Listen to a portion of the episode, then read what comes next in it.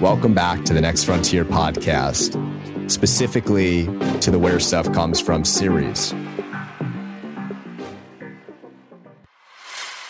I've been wanting to have this conversation for about eight months now since I first stumbled upon Jake Hall's LinkedIn profile, where he operates under the name the manufacturing millennial. And as a tail end of the millennial generation, borderline Gen Zer, who loves manufacturing and loves industry, Jake's work really hit me home, hit it home and and struck all the right chords in me uh, with the work that I've been doing over the past two and a half years. And I really wanted to have Jake on the show. So, Jake, welcome to the show. Thank you very much for joining us. To yeah. kick it off, I want to read a little. I want to read a little blurb from how you describe the manufacturing millennial on LinkedIn. the future of manufacturing will soon be in millennials' hands. Let's build strategies to excite companies and professionals about the benefits of automation, high tech manufacturing, and move companies into the direction of smart factory and industry 4.0. I have a new profound passion for making online video content that will show how technology in the new world of automation and robotics can be an exciting profession and career. And to frame this episode before I hand it over to you, Jake, I'm really fascinated by the momentum you've been able to create using digital marketing and engaging media to get people excited around manufacturing. So I'm excited to focus some of the conversation on that. And then I'm also excited to riff back and forth about what the state of United States manufacturing is, why it's so important that we focus on United States manufacturing and some of the problems that I'm sure we'll, we'll get into defining, and what we can actually do about it to to solve those problems. So that frames the conversation. And with that, Jake, I'll hand it back to you and I'll ask you the question I like to ask all my guests guests who is Jake Hall? Who is the manufacturing millennial in 2022? What are you working on? What are you excited about? What is your mission? Yeah, awesome. Well, thanks again for having me on. Um, yeah, so who's Jake Hall in 2022? Well, a couple things. Um, my day job, I'm a business development manager for a company called Feyen Zylstra, and we are an industrial tech and electrical service company that helps manufacturers and end users with digital transformation and electrical services. So we're about 550 employees spread throughout the US, um, really serving companies on a digital transformation. Um, it's exciting because that, that that ties directly into my personal brand, the Manufacturing Millennial, where I like to advocate manufacturing on social media.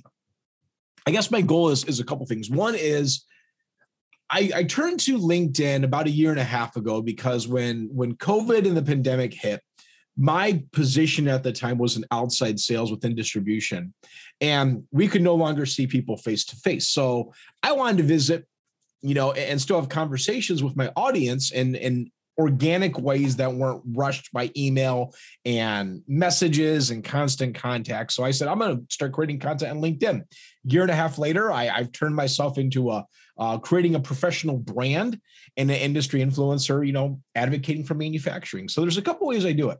One is I advocate manufacturing to manufacturers to adapt new technologies and smart manufacturing that's going to make them more competitive and also reduce the risk that they have into the future when it comes to global manufacturing competition.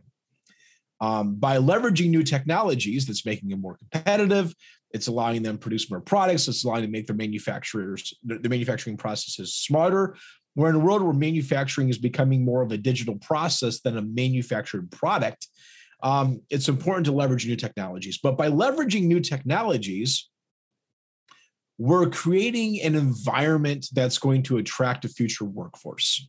Right now, manufacturing has a cloud over the industry where in five years we're going to have 2.8 million jobs unfulfilled in the manufacturing space everything from workers operators skilled trades engineers and business leaders in the industry because of an aging workforce just to clarify jake we're focused on the united states right now so these numbers yeah. your work you're, you're you're solely united states of america hoorah, yeah. hoorah. 2.8 million jobs, United States, by the Department of Labor. You can look it up. It's the U.S. Department of Labor. They have the numbers right on the website. You can find it. Um, I might be even a little bit low because those were last year's numbers. Um, but yeah, that's that. That's the state we're living in. We're we're facing a a pretty big crisis when it comes to manufacturing of not being able to produce the product and the demand and reach the demand that we're going to have in the industry because of people retiring. So we're going to address that from two fronts, and that's what I'm focused on with my brand, the manufacturer millennial, creating more, um, I guess, creating more awareness around the, the technologies and the solutions that are available to manufacturers for them to adapt. And then also, how do we attract millennials and Gen Zs into our industry by sharing and leveraging the new technology. Because right now, millennials and Gen Zs view manufacturing as what I call the three Ds, four Ds. It's the dark, dirty, dangerous, dull environment. It's dark because they view manufacturing as the 1940s, 50s, greasy, old machines, super loud. Same thing with dirty. They view it as dangerous because we were told growing up all that ah, manufacturing is not an industry you want to go into. There's nothing there. It's not exciting. It's not innovative. Go, you get your four year degree in English, and you're going to have a better opportunity and job down the road. Well, we know right now that that's not the case. We know in the United States, the average person who goes to college graduates from with a four year degree graduates with $36,000 in student debt we, in my opinion, were lied to by the educational system in the general public of the United States that four-year degree was right for everybody. And that was just the next transformation from graduating from high school that you go in to do. And that's not the case. We found out really quickly that a lot of people who have graduated with four-year degrees can't find jobs in their industry. Yet here we are where they were not promoting manufacturing, is screaming for opportunities, is screaming for jobs and well-paying jobs. As, as a matter of fact, with that, you can go graduate from high school, go get an apprentice or skilled trades degree, become a certified welder by the American Welding Society, AWS, go work for an organization and get paid $75,000 when you're 19 years old. Yeah. Can I, can, can I, yes, end that for a second? I mean, or you can go to school afterwards you can get a, a, higher order degree and then you can take all the lessons that you learned from actually using your hands in that role and go build a new innovative business and product because you had frontline experience using that technology doing those processes building those systems in the early part of your life. And now the degree is actually additive and you're learning how to critically think with a foundation of real skills development that you did, you know, at the get-go. It was something I see. I, I had two engineering degrees and something that, that I've seen through a lot of engineering programs is engineering programs don't necessarily teach you how to be an engineer or how to go actually make stuff. And yeah. um, it strikes me that, and you, you know, you can solve for this with internships and co-ops throughout your program, but it strikes me that do a lot more good to go down that route that you're that you're talking about with with hey go you work with your hands for a while get into the manufacturing industry learn what the problems are learn where the failure points are. And then once you go and you get your degree you actually have a familiarity you have a mental model in your brain of how how things work and then you can go innovate even more. So just to yes end your your thread there and hand the mic back to you. Yeah, and the one thing is like I'm not saying don't get four year degrees. I went and got you know engineering degrees as well, and I've used a lot of the skills that I gained from there. But one thing that we're that one thing that we're promoting is a lot of educational opportunity that doesn't create that doesn't alleviate to business opportunity of getting hired down the road. We are so focused on general ed general ed you know classes and degrees that don't match the current industry demand that's out there. So here's the thing for a majority of people, people going to get engineering degrees are going to get engineering degrees because that's what they want to do. The issue we're facing is a lot of people who are not being informed about the opportunity for manufacturing are going to get something else when they would be good at eh, eh, they'd be good at engineering they'd be good in manufacturing they would be good in skilled trades they'd be good with working with their hands they just don't view it as a viable opportunity because they think manufacturing is an industry that you don't have opportunity to grow and that you can't build a career off of. Love it. And and and, and that's just that's just not the case. I know welders who are making more money than engineers. I, you know, I know great robot programmers who didn't even go to college who are turning high six figures making more than a person who has a master's degree who has $90,000 in student debt.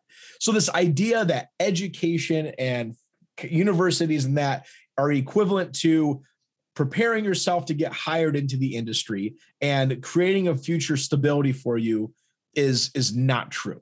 What I can tell you is true is you could look at the numbers right now. the average welder in the United States is 55 years old. The average welder in the United States is 55 years old. Put that in a time a time plan of 15, 20 years, you're going to have a majority of the welders in the US retired. But you're still going to mean you're still getting the manufacturing product. I don't think a lot of people realize how much product is manufactured within their everyday lives, everyday uses. The one thing that's fun about where I where I work at Feyen Zylstra is I could say everything that you touch, we had an impact. If it's everything from your dog food that your kid eats to the car that you drive to the food that you eat to the toiletries that you use in the bathroom, manufacturing has an impact, and we've had an impact in those products. Well, so so, let, so let's let, us let us go down that rabbit hole for for one second. So half yeah. of the work that I do through this podcast, the podcast is called Next Frontier. I'm feeling in very heavily right now and going through a little bit of a rebrand, but we're feeling into exploring the next frontier um, with freedom first principles, first principles physics, um, and innovation in industry at the forefront. Um, and with a keen focus as, as the other 50% of the work on where stuff comes from. And I think that asking the question where stuff comes from can allow us to build much more anti-fragile, resilient, and sustainable systems uh, in the complex global economy that we live in. And so let's break that down and let's ask, okay, with your job, what do you guys make? What does it do? And when you say it literally touches everything, maybe you can break down that value chain of how you go from your work uh, with the industrial equipment that you that you guys produce to okay, the dog food, okay, your laptop, okay, the toilet in the bathroom. Can you walk us down that value chain of yeah, absolutely. So, so we don't manufacture the equipment. We help companies who are either a manufacturers or b companies who already have systems in place to modernize them to a, a, new transformation of technology, digital transformation, automation roadmap. There's a bunch of terminologies you can use, but what we're helping manufacturers do is a lot of ta- a lot of cases, a brownfield site who had been manufacturing product for a long time, we're allowing them to stay more competitive and to improve their process and output and quality and cost, reduce labor and all the benefits that come from automating as a focus. So we touch all different industries from food to consumer goods to agriculture to wastewater treatment to automotive I mean, really anything and, and, and everything. That's the one thing when we're when we're you know across dozens you know dozens of states working in consistently, we have that reach and impact. But but the point of the matter is, I don't think a lot of our industry realizes where product comes from or what goes into it. For example, let, us just let's just relate to COVID. Everyone can relate to COVID, you know, currently right now because we're still living in it. But I don't think a lot of people realize that when COVID came and all of a sudden we had this massive um, supply chain gap for PPE, for masks, N95, you know, gowns, respirators, all this stuff. We didn't realize that a majority of this product isn't even manufactured in China. In fact, I think when you uh, excuse me, manufactured in the United States, it's manufactured in China. When you look at like N95 masks, I think it was like 93% before COVID was manufactured overseas. So how does that show when when we were in a current situation? America felt it, right? Because you couldn't get masks. You people were literally running around wearing headbands or bandanas as a mask for the first six months because you couldn't go to a store and buy something. I think that just shows how important for us to reevaluate where we're manu- what product we're manufacturing domestically and how it affects our supply chain. Manufacturing going into going into COVID, I think we we viewed as a global supply chain as something as America just did. We produced a lot of product overseas. It was shipped here, it was manufactured here, and that was the that was the case. But when COVID came, all of a sudden all the ports were getting shut down. We weren't getting product out. We realized, holy cow, how much stuff is affecting us on a daily basis when you have Whirlpool who manufactures dishwashers and you know dryer machines and appliances only running three or four days a week right now because they can't get the microchips that are being manufactured overseas because they're stuck on a ship in San Francisco. We need to reevaluate our our supply chain and what manufacturers are producing. And larger manufacturers need to evaluate what is the benefit of manufacturing product overseas when I can't get it. The idea that a lot of product over and there, there's there's cases for everything but uh, the idea that labor that, that product manufactured overseas is cheaper we're finding out is becoming more and more not necessarily of a myth, but not a complete fact. China is integrating more robots than the next five countries combined in the world. That's a statistic by the International Federation of Robotics. China integrated more robots last year than South Korea, Germany, the United States, um, Indonesia, and one other country. Like the next five countries come out. I have to look what the other ones were. But that just shows statistically how we viewed China as this, you know, cheap labor force. Well, how come they're automating more than any other country? How come they just rolled out a plan a month ago where they're going to have, they're going to be the leader of robotics and automation in the next five years? They're going to produce more industrial robots. They're going to integrate more industrial robots. They're going to automate more heavily, and they're going to produce more and more product than any other country. So, how do so, they go from? Yeah. Yeah.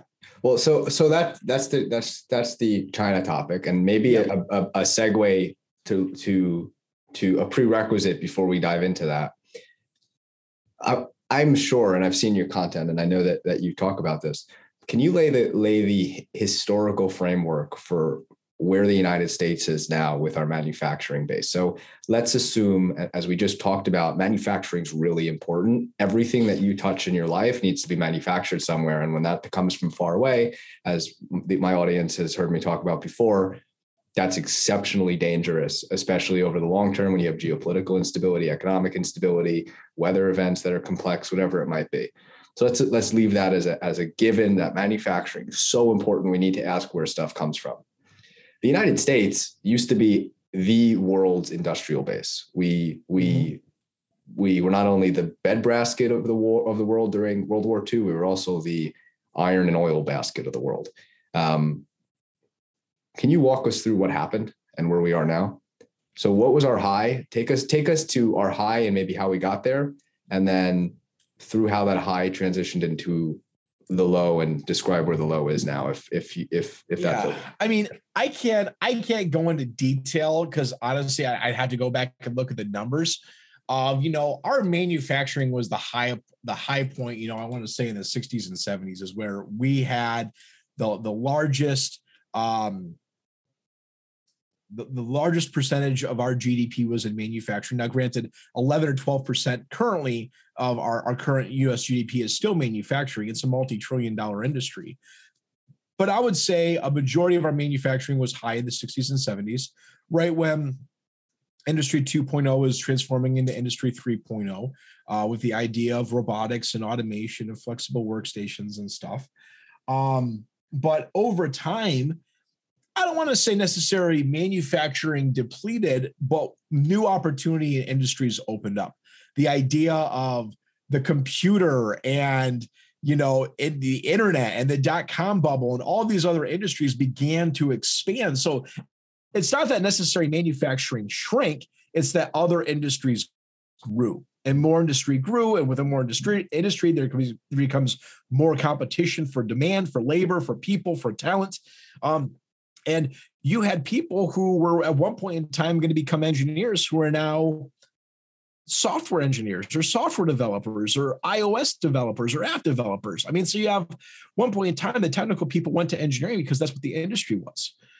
Um, but going into the current state that we're in today, 96 to 98% of manufacturers in the United States are small to medium sized manufacturers, which represent under 50 employees. So, of all the businesses, the total amount of businesses, 96 to 98% of them are small to medium sized manufacturers. There are the big ones out there. There's the big ones like the big three in automotive and you know the John Deere's and the Procter and Gamble's and the you know the P and the, the SCJs and all that. There's a lot of large manufacturers, but we got to realize the companies themselves, a majority of them are small to medium sized manufacturers. And the issue that we're facing is not the issue, the issue, but the, the, the condition that we're in is large companies can set up programs to automate, to digitally transform. But small companies who don't necessarily have the resources to hire a full-time controls engineer or hire a, a team that can build out an automation roadmap, um, they struggle because they don't have that that depth of knowledge what we're seeing now when it comes to industry 4.0 and a lot of technology is the the convergence of new technology and the ability to integrate it and adapt it. And I think that's a really exciting time that we're in with our current state of US manufacturing is there's a lot of awesome solutions that can help small to medium sized manufacturers automate. Like a lot of people say, oh, collaborative robots aren't meant for everything. Collaborative robots, you know, can't be used in all sorts of environments. But the one thing that collaborative robots did bring was reduce the skill gap or the skill curve that's needed to automate a solution.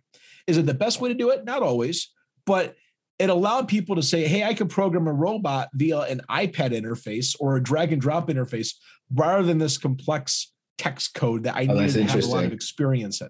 So collaborative robots, can you def- I'm also going to drop a note if you haven't listened to the episode that we did on digital transformation with Keith from PTC, I highly recommend going back to uh, to listen to that. We'll link that right at the top of the show notes so that you can click into it pretty easily.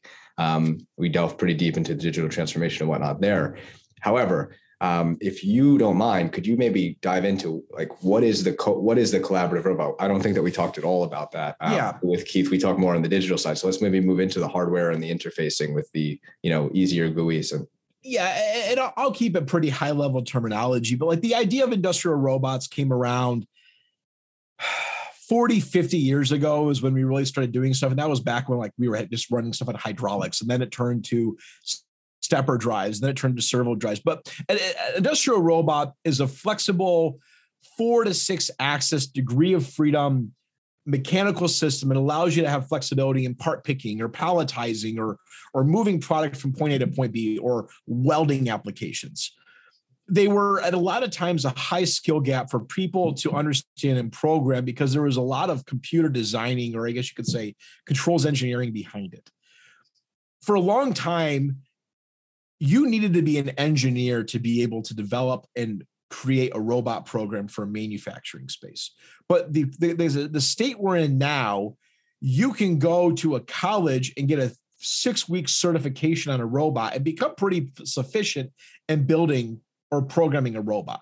Collaborative robots took the space in a lot of areas where you didn't need to have all this external guarding or all this additional safety or all these additional conditions you had to worry about when integrating a system, you could design a pretty simple pick and place or a palletization um, that didn't take as much upfront investment.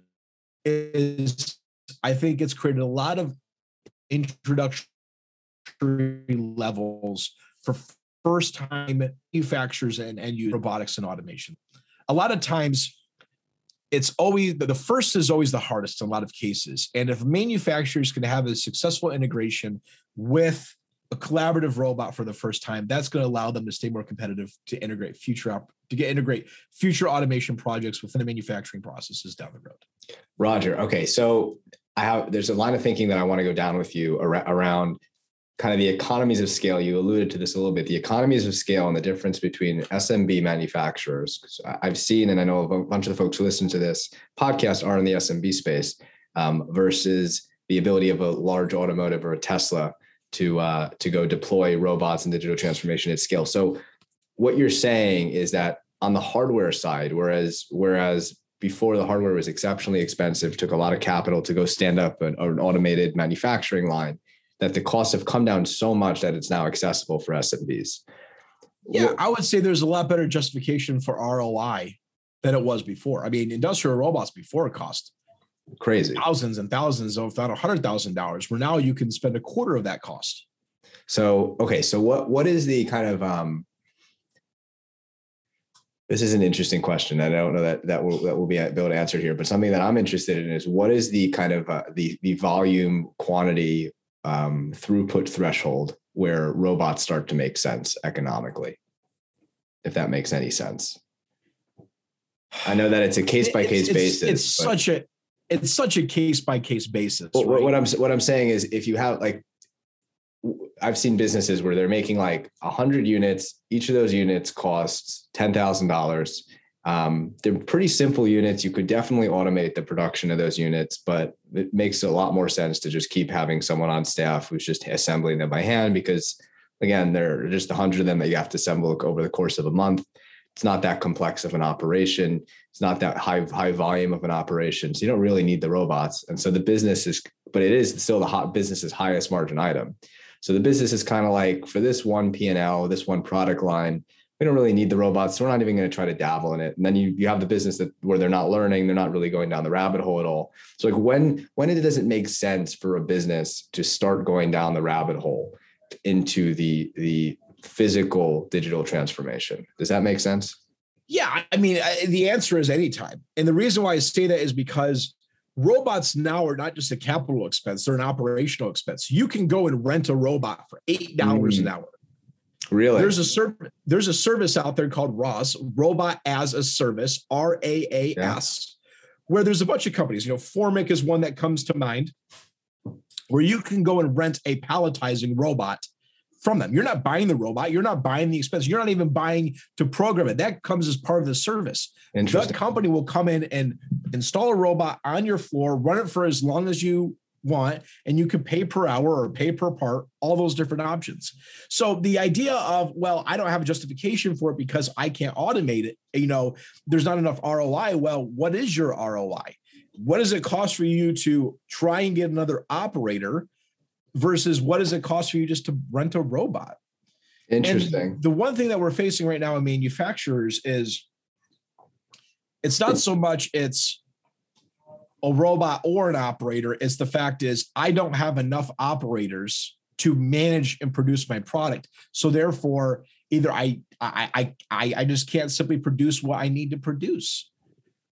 What automation and robotics is alleviating is it's allowing manufacturers to allow operators to do other skilled, more high performing, high purpose tasks and allow robots to handle the mundane, repetitive projects.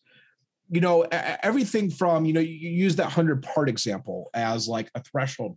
Well, if I'm at a CNC shop and I'm doing machine tending for a bar uh, for a patch of, you know, parts that I'm running, well, I can get a robot to program a lights out operation. So now I'm producing product at nighttime when the shop's, you know, uh, turned off.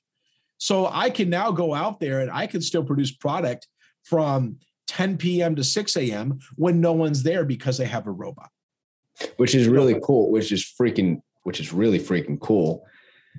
The the the question then begs, okay, so so let's let's let's transition that into the the millennial question, right? So as the narrative's changing from hey, you're going into manufacturing, you're using your hands, you're going to be on a line, you're you're using your hands to produce things um, is the is the way that we market to millennials to get them into the manufacturing labor force that hey now it's a cool sexy you get to work with robots that type of thing? Uh, or is it or is the the essence there that hey you don't have to go work with your hands. Now you can go code you can go um, you know like you said do higher purpose tasks. Well how does that translate into the marketing that you're doing and inspiring folks to get into the labor force who otherwise were uninterested yeah, great question. I think when we're communicating to millennials and Gen Zs about what manufacturing is now, it is a highly innovative digital auto, automation based, you know, industry where you can go out there and play with some of the coolest technology out there. Everything from from big data to IT OT to the digital, you know, cloud space to artificial intelligence working with vision systems and robotics for autonomous bin picking and depalletization. There's so many different industries and opportunities that will attract future generations to say, hey, there's a lot of cool technology that you use on a daily basis that is the same in manufacturing. So digital work-based instructions, the same tasks you follow on your phone to bill out a recipe that you're making at home in your kitchen cooking food can be applied in the same way to assemble and manufacture a component. Wearing virtual and augmented reality goggles and glasses as a fun game can be now used for doing a, a, assembly or training remotely off of a uh, off of a manufacturing site. So there's a lot of cool technology that I would say we are putting now into manufacturing that is like I said, removing this idea that manufacturing is only the four Ds, but it's not anymore. It's a really innovative industry. One of the questions that then comes up my great grandfather started a industrial uh, vacuum cleaner manufacturing business and vacuum bag manufacturing business right after the Great Depression when he was in his 20s. So the the age that some many Gen Z and millennials are now, just about. Are we seeing millennials and Gen Z folks starting manufacturing businesses that are now like tech first, innovation, sexy manufacturing businesses, or are we really seeing them come into existing manufacturing businesses and you know bringing their digital transformation mindset with them and their and their kind of digital native mindset with them? I mean, we're seeing a lot of companies now coming out of high school as startups going out and getting VC funding for $100 million starting up a robotics company, starting up a vision company, starting up like like I said, the robots as a service company. Here's a cool company coming out of California who is using industrial robots to change tires for discount tiring and and other you know end users using robotic robotics and industrial robots so there's a bunch of startups happening and a bunch of new people coming um creating new solutions in this space? So more than that so so i'm very i'm i'm into i'm deep in the tech world. And i see quite a lot of that technology. Um, what i am a lot less familiar with is okay integrating those technologies and actually you know cap- capitalizing and standing up new manufacturing companies where they bring together those technologies to produce a new product here in the united states. Because something i've seen is a lot there are there are a lot of um, my you know our peers in the in the millennial Gen Z space who are very innovative and really cool with their design and designing new products, but then they ship them off to Shenzhen, China to to get manufactured overseas because that's just standard practice and it's I mean it's pretty simple to get that done. So I'm wondering if you've seen and you have any examples or what if you have any data on it folks who you know might be getting into product businesses it's product that we really need in the united states and that business, while it might be in, based in the United States, it's also the manufacturing based in the United States using these digital first systems. Yeah, I mean, there's there's cases for all of those. I mean, it's like it's it's not necessarily one or the other, but yeah, I mean, there's companies out there who are innovating and then manufacturing new products and components right here in the U.S. Absolutely. Um, I, I mean, I don't I don't really have much more to add on that. I mean, yeah, those are the cases. Um, it, what what I think we need to do a better job is leveraging automation to make manufacturing domestically more beneficial and more worthwhile to them. I think the current state that we're in, they're realizing they can manufacture a product overseas, and maybe that's easier, but that's not necessarily guaranteeing they're going to get it. Um, yeah. you know, I, I think that's just a, a way to evaluate our process. But I think there's a lot of people here as well recognizing that they can create a bigger impact and purpose. And I think that's the one when it comes to millennials and Gen Zs, they care about about um, making an impact locally within their community. And I think manufacturing allows for a lot of opportunity to do um, do things like that. Another line of thinking when we look at manufacturing, it strikes me that especially with the millennial lens, thinking thinking about sustainability not necessarily in the environmental sense, but in the just the sustainability of our complex society sense um, there's two types of there's two types of manufacturing you can do. You can manufacture critical products that are absolutely essential for us to number one survive in our current way of life, and then number two to move the ball forward meaningfully towards more human flourishing. And then on the other hand, there's manufacturing of products that we really don't need and we can completely live without. Um, how do you view that? How do you frame that? And how do you see the trends in the United States with those two themes in mind? Uh, I have I have I have some data on my end, but I'll, I'll hand the mic over to you, and, and maybe you have some insight. Yeah, were seeing incentives. I mean, like I said, with like the PPE scenario, where a lot of product, you know, that I view that as a critical product. So we're now looking at pushing manufacturing those critical components in the US. The same thing we're seeing a lot of stuff with like chip manufacturers now where we're opening up a multi, you know, billion dollar industry, chip industry in Ohio. And then there's a big, a bunch of stuff coming with um, more US production for automotive here in the US, where they're building, you know, Ford's building a multi billion dollar facility down in Memphis. I mean, so there's a lot of cases where we're producing product that's important. I mean, in, in any case, you're going to have the the critical needs of you know what you could argue as national security when it comes to production of, of components that needs to be manufactured here domestically. And that's happening the case, but I think a lot of areas, you know, it reevaluates what is what is critical to everyday life here in terms of what's needing to be produced, what's needing to be, you know, created versus, hey, if I don't get my latest fidget spinner or poppet toy, and that's manufactured in Indonesia, is that as critical to US manufacturing that's being sold through you know retailers like Amazon or Walmart. With with that in mind, do you have experience kind of advocating with or interacting with some of the larger companies that that need labor force in the United States? Like has has your work as manufacturing millennial has that evolved to the point where you're helping companies, you know, rethink how they market their their new jobs and rethink how they market how they're manufacturing in the United States?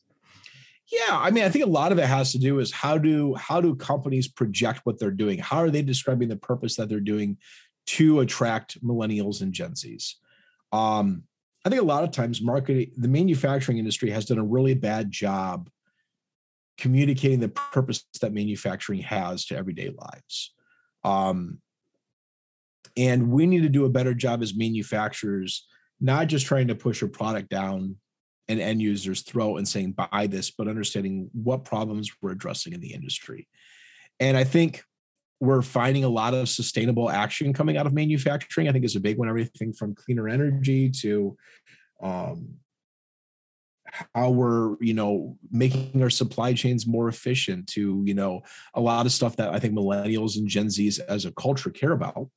Um, but I think it's important for manufacturers to do a better job of communicating the impact of technology that's there. But more importantly, um, what opportunity it creates for them to work at that manufacturer. I think a lot of times, you know, generations wanting to have a secure future when all of a sudden they see a lot of debt coming down, pouring down, and they feel, you know, they're out of debt. They don't feel like they can't purchase a house, they can't buy these things there's a lot of opportunity for manufacturers to come in and fulfill that need and say, hey, we're going to teach you the skills you need. We're going to pay you while you're doing it. We're going to create a job for you when you finish those skills for you to work for, for you to continue to develop and grow on. Um, I think those are opportunities that manufacturers can leverage here domestically to keep people involved. You mentioned this sustainability piece that the folks in the uh, in the supply in the uh, in the manufacturing world that we're now thinking about. I I am a big fan of closed loop supply chains and closed loop manufacturing. Uh, have what are you seeing in that space, and what are you seeing from a from a marketing perspective in that space? From a marketing perspective on closed loop, yeah. When I, when I say that, I mean when we're thinking through manufacturing and how we're framing things to, millenn- to, to millennials, Gen Z. There's a definitely an environmental bend there, and there's definitely a well, we don't want to destroy the world around us. What do we do with all this stuff at the end of its life?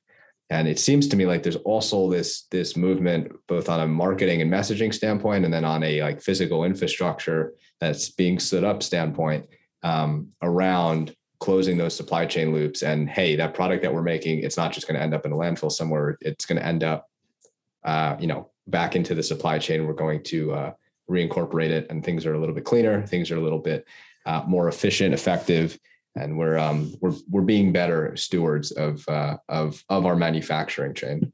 Yeah, I mean, I think that's just how manufacturers adapting right now. They want to know, hey, how does that after I'm done using that product, what's going to happen to it? How's it going to be recycled? How's it going to be repurposed? Um, yeah, I mean, that's a, that's a component within manufacturing. I mean, is is it?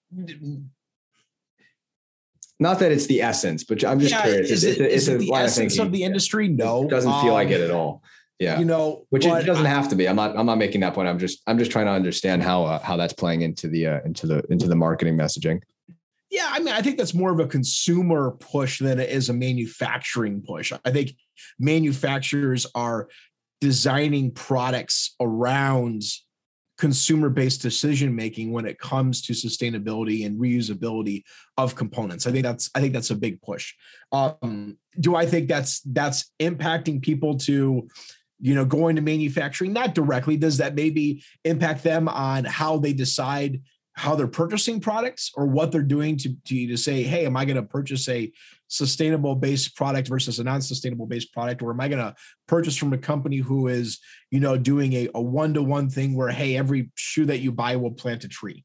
Yeah, I mean, there's there's decision making along that, but um is that more marketing than it is manufacturing? Probably a little bit of both. Uh, but I think what's important is that manufacturers need to be consciously aware of how they're viewed in the industry, um, where it's not just produce the you know the um, most you know the, the, the cheapest quickest part out there. It's what's the story behind the product that you're producing and how is it impacting and changing.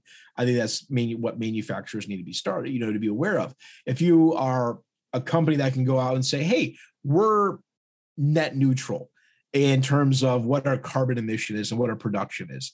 Is is that going to impact everyone? Absolutely not. Some people don't care at all if you're carbon neutral with your manufacturing process. And what does and that really even mean in in today's world? So yeah. And and and so is is that the decision making for for everyone? Absolutely not. But there are people out there who say I'd rather buy a product who that is you know carbon neutral or impacted. I think Allegedly, that, yeah. that yeah, I think that what companies need, manufacturers need to do a better job of is reducing the risk within your supply chain. So if your risk within your supply chain is getting a lot of components overseas, how are you doing that risk? How are you reducing that risk? If your if your production is direct, directly related to an infrastructure system that isn't giving you enough power or you know resources then yeah maybe you do need to reevaluate from a from a manufacturing level. How do you become more sustainable as an end user yeah. when you have all these variables in play?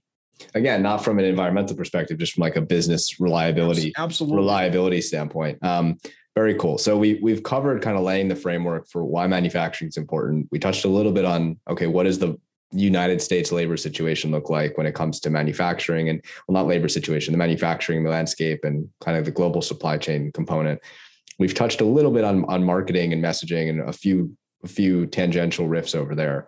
I'd love to come back around and focus back in on the labor base and the labor pool in the United States.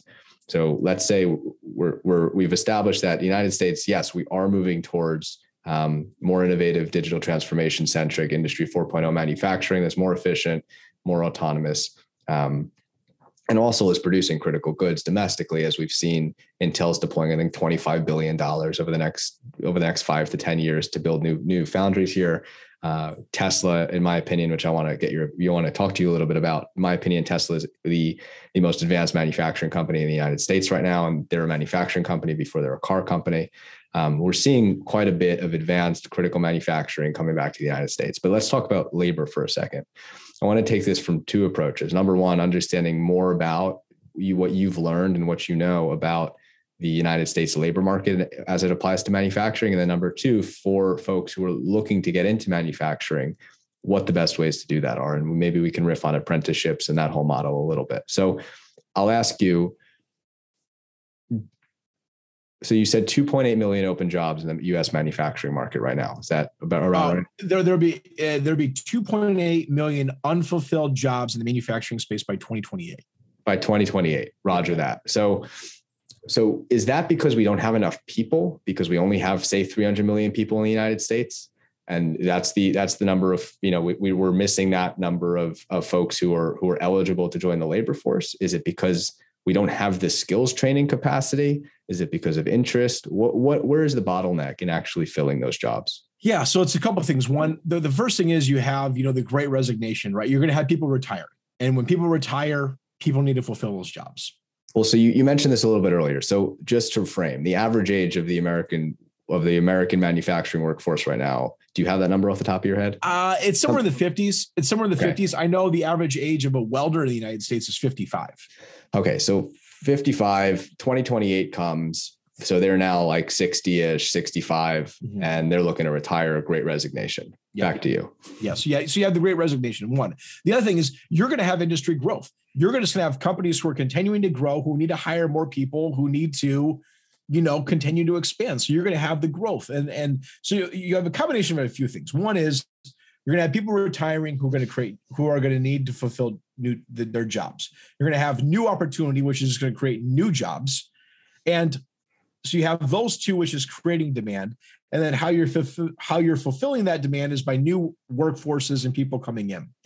That new workforce coming in that they're projecting to happen in the next five years is not going to match the demand, and that's where you're getting that gap between the Great Resignation, new opportunity, and the people who are going to enter in the industry. That gap is you know 2.6 to 2.8 million people. And is that is that a result of birth rates or interest in the industry? Yes. Both. Yes. So birth rates declining effectively, and then in interest in joining the industry is declining yeah, effectively. Absolutely. I mean, you have you have all these, you have all those factors. I mean, you have the the fact that um, I mean, you have industry competition for labor outside manufacturing that didn't exist 10 years ago. How many pe- how many people does Amazon hire right now? Millions. And I mean, I don't know, millions, probably hundred, I know hundreds of thousands, right? Well, a lot of those people who worked in distribution and warehouse centers were at one point in time working in manufacturing. And, yeah. and they left manufacturing to, to, to work at warehouse and distribution centers because they might have been not as rigorous of a task.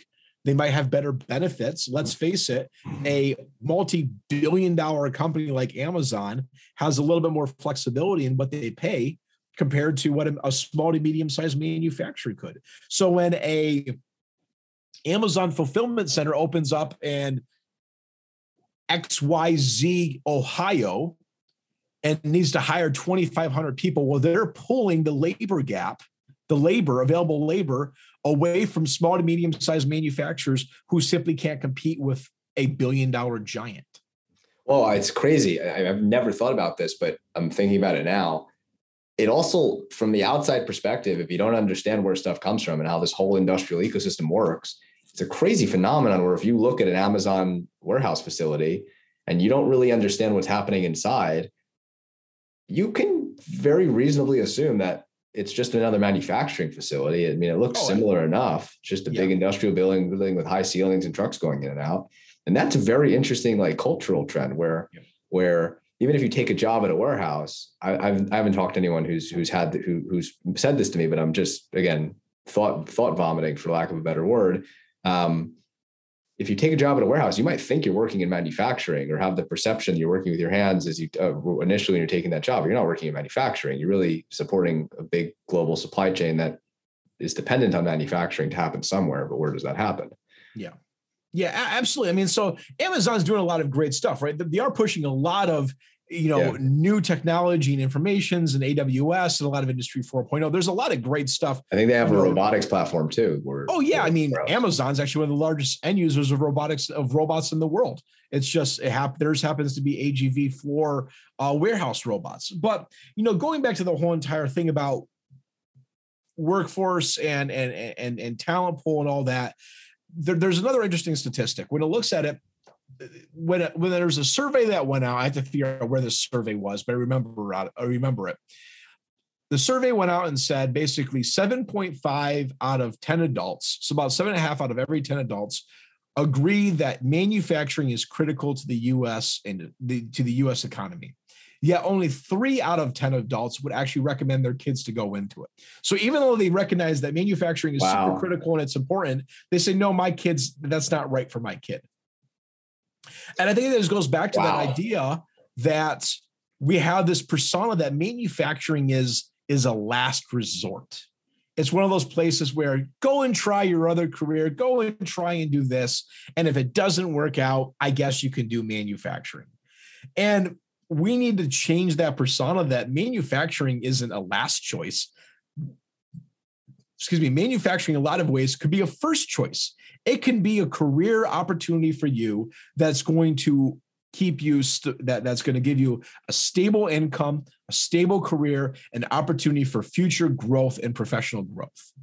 In my opinion, there's no other industry, and I, I just say that because of where I work we've had people who started at Feyen Zylstra graduate from high school, go in and become an apprentice or a journeyman electrician, who then got their electrician's degree, worked in the field, went to go start building panels, who then went to start programming PLCs, who now is a senior engineer at Feyen Zylstra, doing very well for themselves, who started out as a electrician.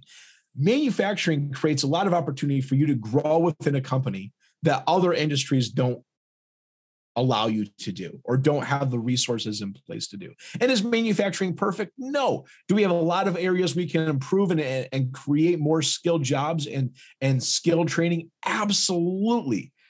But we need to reevaluate how that goes into it. I'll, I'll just give a couple more examples. Um, I was talking with a local community college here, here in West Michigan, and they have a mechatronics and they have an apprentice program and all this stuff. I said, So tell me about your students. Well, what would they call a lot of their students is it's called it's their second career change. Where you have had a lot of people in the industry go out and do something and found out it doesn't work, who went out and got a degree, and then they found out they can't get a job. So they're actually going back and saying, you know what, I am going to go into manufacturing now because there's actually opportunity for me to get paid and for me to grow. But manufacturing is also developing a lot of really cool stuff. There's a there's a great organization uh, put in in Kentucky. It's called EKAMI. It's the Eastern Kentucky Manufacturing Institute or something like that. You can Google it if you're if you're near a phone and you're not driving. Um, but pull up EKAMI Kentucky. And the really cool story about this is Eastern Kentucky or Kentucky for a long time was viewed as the coal mining area. That's what the jobs were. You had half the towns 50% of the labor force worked in a coal mine. Well, when coal mines got shut down, a lot of these jobs went away. So, how do you um, change and, and, and reskill those people? Well, this is an organization that is taking ex coal miners and teaching them how to program CNC machines, program teaching them how to program robots, teaching them how to program AMRs and AGVs, who are then getting hired directly into manufacturers for a high paying job that were once a coal miner. Tell me any other industry that will allow them to create a educational program to reskill a veteran industry to have a future or a second career. That's what manufacturing is offering a lot of people. Yeah, I mean, and that that's that's the the tactical like what's happening on the ground right now perspective. Zooming out a little bit, um, one thing I wanted to slip in that I think just because it's so relevant, I wanted to slip it in. I think something else that I, that I've seen that I've been blown away by is how many young people are just resigned to to driving Uber, Lyft, or DoorDash um, yeah. with their time because it's so it's relatively easy. They don't you don't have to think. It's not very exciting, but it's just there. So, I mean, that's another phenomenon. The the um, the gig economy and how that's Im- impacted the manufacturing labor force. I think is another interesting trend, but but rounding rounding back to what you just said that's the tactical on the ground. Okay there's so many initiatives so many ways to get involved in the industry. I'll riff a little bit and say i don't view coal mining as that much different from manufacturing. I i think we do ourselves a disservice in the manufacturing industry when we just talk about manufacturing independent of production in general. Mm-hmm. because the entire production chain includes mining it includes drilling oil wells it includes laying oil pipeline um, the entire production chain is so valuable and there is so much opportunity. But more than that, it's so critical. And if we don't have it, we can't survive and flourish and live our modern lives. And there's another interesting thread here where it's it's okay, we're, we're mass produce mass producing. Once you get to productions, what's important? It's okay, you have mass production on the one hand and things that need to be mass produced because of economies of scale and these things. But the other area where I'm interested in technology right now for building technology for, and I'm curious what you think about this concept. So you have mass production and the really cool manufacturing ecosystem that's enabling us to do that um, in a more human flourishing, more more sustainable, more sexy way that we're talking about now. But then you also have kind of like the individual production paradigm that we also in one way or another have looked down upon because it's like why do i need to grow my own food? Why do i need to you know make things myself? I don't want to sew things myself. And what's technology i've seen is also doing is that it's allowing every individual regardless of if you actually work in the manufacturing industry to manufacture things to produce things yourself. Uh, using some of the technologies you've you've mentioned ro- robots in particular. Um, 3D printers is another example of this. Digital agriculture, where you literally can get a box in the mail, you have a pod, you put the pod into the box, and you have a self self-contained tomato growing system like that, where you have to do very little work. All you have to do is put in some water, um, and make sure that this, the lights are on for this for this grow pod. Um, and that's another th- version of the manufacturing conversation that we're talking about in my in my mind that digital transformation is allowing. Is it while it's allowing the mass production system to take place, it's also allowing the individual production um, ecosystem to come roaring back. And I'd be curious to to to hear your take on kind of that dynamic and how that also might play into the labor economics where pursuing a career in manufacturing, you might build the technical skills that you need to create a more resilient, sustainable, and flourishing life for yourself and your family in your own home. Yeah, absolutely. So, sorry, go go back to this. So, what's what's the specific question that you had then? No, I, I'm just curious if if you're seeing. So, you know, you go learn how to program these robots for your job. Yeah. Are are you seeing folks, young folks, then go take those skills and create very interesting mechanisms for themselves in their own houses and becoming makers and hackers and builders, getting into 3D printing, um, building systems for themselves that before they didn't have those skills and they weren't able yeah. to access well, well, level of security. Let's talk and, about 3D printing, right? Let's yeah. just talk about 3D printing, right? It's a form of manufacturing. And I think it's a phenomenal um, a phenomenal tool and resource that we've allowed to introduce into younger generations. Like last year, there were like 3 million 3D printers sold in the United States. 3 million 3D printers. And now you can say that there is now actual manufacturing in a person's home where they can envision something, they can design something, they can download something, take it, build it, and understand the manufacturing process. And I think when we're uh, developing new opportunity, going all the way back to the idea of Lego back in the day, right? You buy a set, you build the instructions, you tear apart, and you make your own thing. You know, 3D printers are allowing young people to become innovative to start something new. Where I know people who've built their own 3D printers and then they started a printing farm. And now they have 500 3D printers that are manufacturing components here domestically for manufacturers you know they couldn't do before or they had to go and, produce a, a, die and then that die had to be redesigned several times to make the component well now they can just send a digital file and in three days they have a box of 10,000 parts shipped to their door you know that's the type of innovation. But then you also have people who were in the industry or doing robotics programming. They said you know what? I see a massive demand for let's say welding. So then you have this company where there's a couple of guys who were in other industries who now started a company called Path Robotics out of Ohio, who does fully autonomous vision welding, where they can take a part, scan a part, say, I want you to weld here, here, and here. And then the robot will determine the entire programming path all the all the decision making and at the end of it comes out a fully assembled component you know so Oh, is that is that safe enough to use in the home, or that's still just fully industrial? Oh, that's that's that's manufacturing. I mean, that's real. That's all industrial. Got it. But what that shows, though, is how innovation's coming into the industry by seeing needs for for the space. You know, another really cool one is there's another company called Ready Robotics. They're also happen to be in Ohio, um, and they're taking collaborative and industrial robots, rebranding how it's programmed and how workers um, interact with the device to make it a lot simpler to almost a drag and drop programming format. Why are they doing that drag and drop programming format? Well, there's a couple of things. One is the interoperability of I could use any industrial collaborative robot with the same programming interface is a huge benefit as well. But the, also the ability is it doesn't take long to learn how to program a robot now to do a task.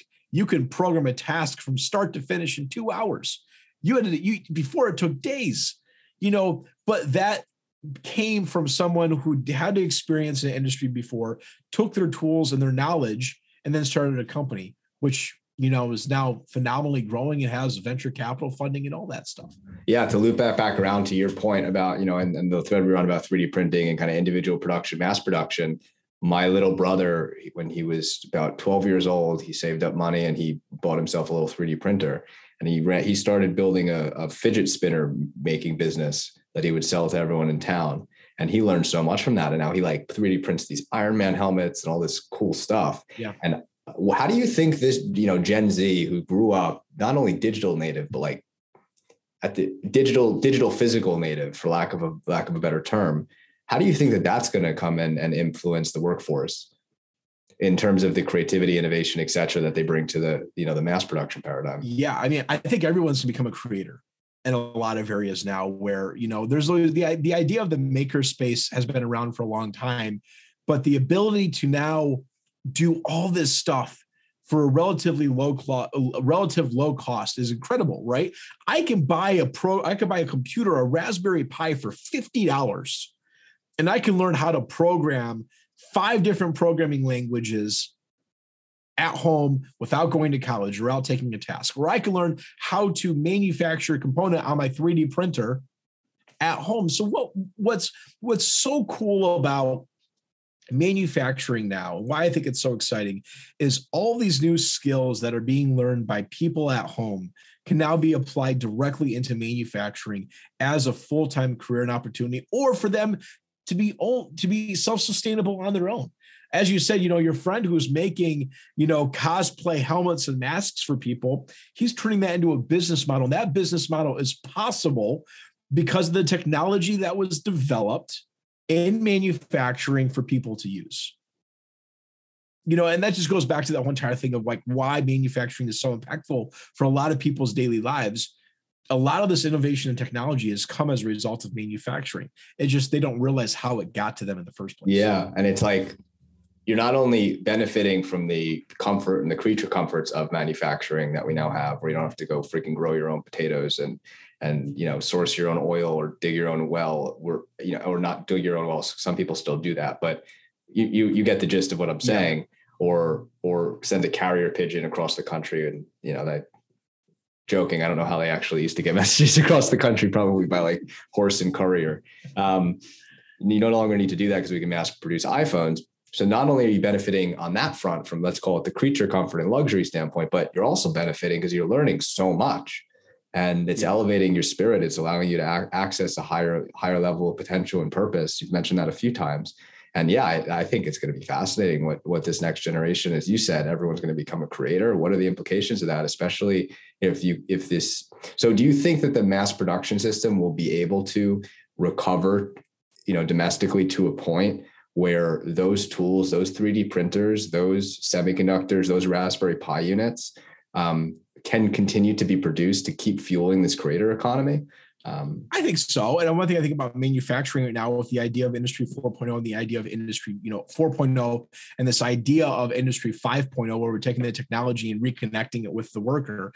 Um, Wait, is, I want to I want to double click on that after you're finished. Yeah, yeah. We'll, we'll, we'll wrap up that. I got one. I got one more topic after that. Then, but um, yeah, I think there's a lot of opportunity. I think that's the one benefit, that idea of just going back to automation and technology, innovation in general. It's allowing individuals and small to medium sized manufacturers to create more to create more product and be more innovative with less financial investment and resources. And I, I think that's just the summary of it. I could buy a 3D printer off of Amazon for 200 bucks and I could make stuff and and the one thing is additive manufacturing isn't even just this hobbyist thing anymore i mean there's a full foundation and standardization yeah. around additive manufacturing aerospace parts industry. everything yeah yeah a complete industry around it um I'll, I'll, have you jump on that one question, then I'll follow up with uh, with the final comment. Yes, please, and then we got to pop off. So, Industry 5.0, what the heck is that? This this is this is the uh, this is the first time I'm going to have a chance to dig in with someone who's, okay. who's brought that term. So, up so I'm gonna I'm gonna keep this short. Industry 5.0 in a lot of areas right now is being used as a buzzword. And the reason why I say that is because Industry 4.0 has yet to be even adapted by 80% of manufacturers. And Industry 4.0 has been around for two decades. It's still a buzzword. It's still a buzzword. So the idea of industry 5.0 like being this next great thing and I'm like, guys, we haven't even done industry 4.0. I can't even convince someone to connect their machine to a network so they can monitor the state of that machine so they know when it's down or not. You know, that's just the current state of a lot of manufacturers. And so the idea of like, oh, we're going to be an industry 5.0 now, I'm like, that's great. I'm glad that it's available. But when less than like 10% of companies are actually taking a digital transformation strategy of an automation roadmap on how to roll out technology, are actually executing on it, let's stop let's let's not get ahead of ourselves but the idea of industry 5.0 is taking a lot of technology and solutions and and and bringing the worker back into it the metaverse, augmented virtual reality to how to truly take a person and interact with the manufacturing process. Ask me again in six months or a year, but right now it's still being developed. And and and for me personally, if if a person starts talking about industry 5.0, my my my uh my my ears open up to so is this person actually talking about something or are they just trying to use the fanciest buzzword to get some attention? It's funny because um, i so i get that way sometimes about industry 4.0 yeah and, and, and, like I, you you could you could ask for 15 you could ask 15 people what industry four, what industry 4.0 is you could ask 15 people and you're going to get 18 different answers. I mean that's just the current state that we're in right now with that. But i'm going to leave it with one more note. Yes please. Manufacturers who are listening to this conversation right now i want to put a challenge to you. National regulation and laws are not going to change the state of manufacturing to make us a more competitive industry to attract a future workforce. It needs to be done by you and it needs to be done locally. So you as a manufacturer, you need it is your responsibility to look to impact and educate your local community, your local schools, your local colleges to create awareness around the space, the opportunity that's aware, and for you to collaborate with colleges and schools to create curriculum and education that is going to allow people when they graduate to be hireable you always say that, oh, the person doesn't have enough experience in the industry. That is your fault. That is your fault that you have not created a program to educate your future workforce with the skills that they need. That falls all the way back into middle school and high school for you to get involved with the first robotics program, to teach kids about robotics, to teach kids about programming, to teach kids about problem solving. And then for colleges and skilled trades to educate them with the courses that they need so when they graduate, they are hireable. It shouldn't be, we need two years of experience for you to be in the industry before we can hire you. It should be, oh, you went to that school, you're hireable now. That is your responsibility to attract and educate the future workforce. It's not the responsibility of someone else's. And the sooner we can, as, as a country and as an industry, begin to invest more into our future workforce rather than expecting our future workforce to come to us, which is the case that was for decades before we faced a global pandemic and a crisis back in 2008, where we had an unlimited labor force. Shame on us for, in a lot of cases, taking advantage of paying a person $8 an hour and thinking they can make a living off of it by by not investing in their future careers and adapting new innovation and technology that's going to want them to stay in manufacturing. So now we're playing catch up in an industry where there's a lot of under, a lot of other industries that are being more impactful and paying them more than what manufacturing is. It's our responsibility now to catch up and to re-educate our schools, our educational systems on the importance of manufacturing to make it more attractive for them to go into our industry. That's that's about all I have to say. Thanks, Max. Um, amen, amen, and make it fun and have fun. Yeah, and don't make it boring engage and create lucrative, easy, lucrative, and fun opportunities to collaborate, learn, and grow as companies and as individuals. Um, and from my end, I'll give a note to all the innovators and entrepreneurs out there. Don't be afraid of manufacturing. It's really freaking cool, really fun. And uh, guys like Jake are doing God's work uh, advocating and showcasing how cool and fun it can be. So, Jake, thank you for the great work that you do. I very much appreciate you coming onto the show. Before we wrap up, I know that you just had a final thought, but if you have any more final thoughts, uh, please let it, let me know. And then the last piece is please drop your your connection. Where can people find you? Where can people interact with you? And what's the best way for folks to get involved with your work? Yeah, I mean the best place is reach out to me on LinkedIn. That's where my main profile lives. That's just search Jake Hall or search the manufacturing millennial and you'll, you'll find me. I'm also on other social medias as well, Facebook, Twitter, TikTok, Instagram, all those places as well. My, my, um, my at is the manufacturing millennial. So just you'll, you'll find me on Google pretty quickly, but on LinkedIn, yeah, reach out to me if you want to have more conversations or if you want to learn about how we can get more, you know, how we can create a better impact in manufacturing, or if you're a company who wants to work with an industry influencer like myself, to you know share your brand awareness love to talk Amazing, epic, and thank you very much for coming on the show. Thank you so much for listening to this episode of the Next Frontier podcast. If you would like to follow along, learn more, dive deeper into our content, we are now live on Substack.com. You can head on over to maxgoldberg.substack.com. That's M A X G O L D B E R G.substack.com where we're publishing all of our podcasts from now on, all of our blogs, some long form essays, and some other fun goodies along the way. The podcast is still going to live on anchor.fm forward slash next frontier, alternatively at nextfrontierpodcast.com, where we'll use it to distribute our free content to Apple Podcasts, Spotify, etc. Uh, for now and to eternity, as long as Spotify and Anchor continue to host us. Anyway, housekeeping updates complete. The conclusion of that is head on over to maxgoldberg.substack.com to subscribe and follow along for our content.